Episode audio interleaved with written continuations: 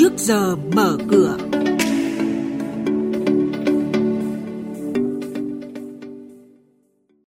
Thưa quý vị, thưa các bạn, thị trường đăng ký giao dịch cổ phiếu Upcom có thêm thành viên ngàn tỷ mới là cổ phiếu BGB của ngân hàng xăng dầu Petrolimex. Nhận định của chuyên gia về diễn biến cần chú ý trên thị trường hàng hóa thế giới trong dịp lễ Giáng sinh cùng một số hoạt động giao dịch đáng chú ý khác sẽ được biên tập viên Hà Nho và Bá Toàn cập nhật cùng quý vị và các bạn ngay sau đây. Thưa quý vị và các bạn, hôm qua tại buổi họp báo thông tin về tổng kết ngành ngân hàng năm nay và định hướng trong năm tới, Ngân hàng Nhà nước dự báo tín dụng cả năm nay tăng khoảng 11% so với cuối năm ngoái và mục tiêu tăng trưởng tín dụng năm sau là 12%. Trước phản ánh của doanh nghiệp cho rằng lãi suất cho vay vẫn ở mức cao, ông Đào Minh Tú, Phó Thống đốc Ngân hàng Nhà nước khẳng định việc điều hành lãi suất phụ thuộc vào điều kiện tình hình thực tế của thị trường. Cơ quan này sẽ tiếp tục điều hành lãi suất ở mức phù hợp trong bối cảnh nền kinh tế ổn định, ngăn chặn được dịch bệnh và kiểm soát được lạm phát ở mức hợp lý, lãi suất thấp sẽ được duy trì. Đồng đô la Mỹ yếu đi đã hỗ trợ giá vàng trong nước hôm qua tăng mạnh lần đầu trong 3 phiên.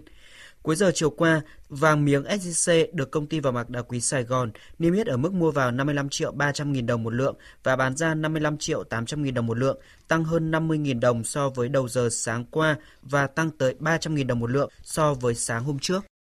Hôm qua, 300 triệu cổ phiếu PGB của ngân hàng xăng dầu Petrolimex PGBank trị giá 3.000 tỷ đồng theo mệnh giá chính thức giao dịch trên thị trường đăng ký giao dịch cổ phiếu chưa niêm yết Upcom.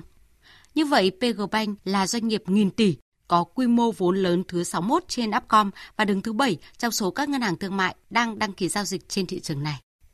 Từ hôm nay đến gần cuối tháng sau, có một số đăng ký giao dịch đáng chú ý của lãnh đạo doanh nghiệp hoặc tổ chức cổ đông của các doanh nghiệp này.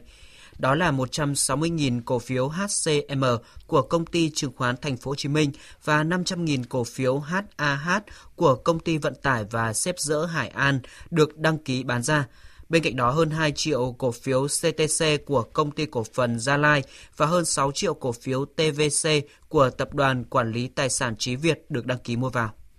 Diễn biến giao dịch đáng chú ý trên thị trường chứng khoán hôm qua là nội ám ảnh sự cố về đặt lệnh khi thị trường áp sát mốc thanh khoản 14.000 tỷ đồng ở Sở giao dịch chứng khoán Thành phố Hồ Chí Minh đã tái diễn, khiến giao dịch trong phiên chiều gần như không đáng kể. Mới đây, lãnh đạo Sở giao dịch chứng khoán Thành phố Hồ Chí Minh khẳng định trong hệ thống không ghi nhận lỗi mà nguyên nhân từ bên ngoài. Nhưng dù vậy, khi sự cố xảy ra thì bị ảnh hưởng vẫn là nhà đầu tư.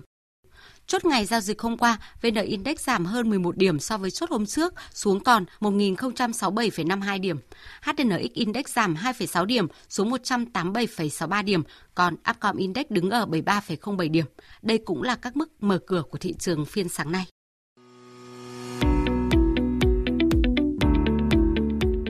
Quý thính giả đang nghe chuyên mục Trước giờ mở cửa phát sóng trên kênh Thời sự VV1 từ thứ 2 đến thứ 6 hàng tuần trong theo dòng Thời sự sáng. Diễn biến thị trường chứng khoán Biến động giá hàng hóa được giao dịch liên thông với thế giới trên Sở Giao dịch Hàng hóa Việt Nam. Nhận định phân tích sâu của các chuyên gia tài chính, cơ hội đầu tư được cập nhật nhanh trong Trước giờ mở cửa. Thưa quý vị và các bạn, tiếp theo sẽ là các thông tin cập nhật về thị trường hàng hóa đang được giao dịch liên thông với thế giới tại Sở Giao dịch Hàng hóa Việt Nam MXV. Chúng ta cùng nghe nhận định của ông Đoàn Bảo Trung, chuyên gia phân tích thị trường của Sở Giao dịch Hàng hóa Việt Nam. Thưa ông là ông có thể cho biết thị trường nông sản thế giới thì có diễn biến như thế nào trước kỳ nghỉ lễ Giáng sinh? Các à, mặt hàng nông sản diễn biến trái chiều nhau trong phiên hôm qua với các mức thay đổi không quá mạnh khiến cho chỉ số MXV Index nông sản chỉ tăng nhẹ 0,18% lên mức là 1.407,23 điểm. Giá ngô và đậu tương tiếp tục tăng do lo ngại về việc nguồn cung bị gián đoạn trên toàn cầu khi các cuộc biểu tình của công nhân ở Argentina vẫn chưa có dấu hiệu kết thúc. Nguồn cung dầu thực vật eo hẹp cũng giúp giá dầu đậu tương tăng hơn 1%, qua đó thì tạo áp lực trái chiều khiến cho giá khô đậu tương giảm tương đương gần 1%.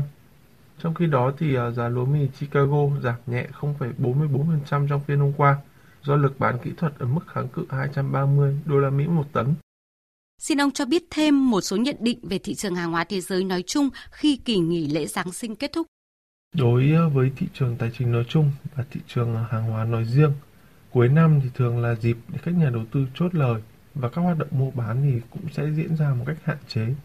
Điều này có thể sẽ tạo ra áp lực lớn khi thị trường mở cửa trở lại vào thứ hai tới sau dịp nghỉ lễ Giáng sinh và chuẩn bị cho kỳ nghỉ lễ năm mới.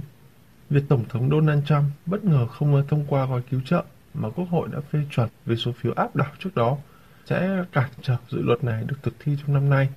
Và đây là điều mà khiến cho giá hàng hóa mất đi lực hỗ trợ quan trọng tại thời điểm này. Vâng, xin cảm ơn ông với những nhận định vừa rồi.